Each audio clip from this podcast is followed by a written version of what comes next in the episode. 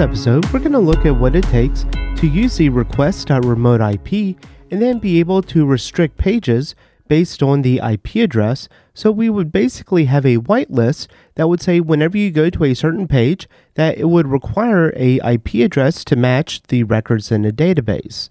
And one scenario where I've used this was in an application where certain pages were restricted to a certain list of IP addresses in addition to the user's role. While the list of IP addresses could have been hard coded into the application, this meant that any changes to this list would require a deployment. Instead, we opted to have a table that would store all of the allowed IP addresses, and the application would authorize a user based on the whitelist table.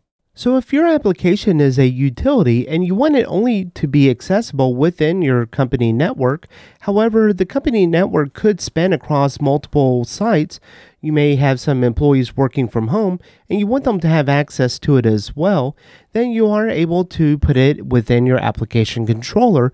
And this would be a pretty much a site wide protection. So in this example, we would look at doing a before action and then we'll just call in a private method, verify IP address. And then we can create our private method and this is just going to be a method where we are checking against the database to see if the user has access to this application. And so within this method, we can basically call something like head unauthorized if, and then we would want to look up something from our whitelist. And so within our terminal, we can go ahead and create our model with Rails generate model, and then we can call whitelist, and then we would just want to add a IP address string and then also call index on here because we are going to be searching this table from our IP addresses. If you do have a lot of IP addresses, you would want to make sure that that column is indexed. And then be sure to run rake db migrate.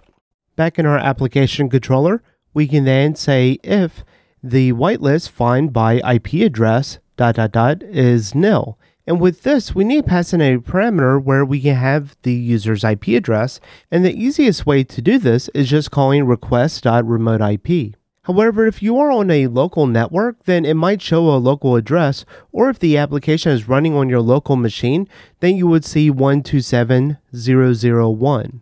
And then go into our browser to the restricted page, you'll see that it just renders out a blank page. However, if you look at the Rails logs, you'll see that the request did complete, however, a 401 unauthorized was returned. So instead of calling head unauthorized, if you do want to give the user some kind of display that their action was unauthorized, you could just do something like this, where you still find if the query is nil, and if it is, then that IP address was not in the table, and then you can redirect to the root path, alerting the user that it was unauthorized access.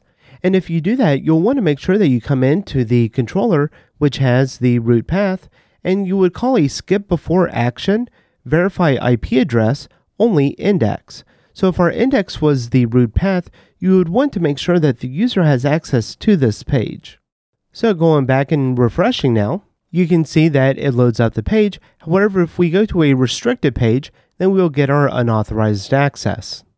And if your application doesn't require you to restrict every single page, if you want to do it on just a certain few actions, then we can remove this before action in our application controller and instead on the specific action that we would call. So for example, in our welcome controller, we have our before action verify IP address, and then we would call only restricted.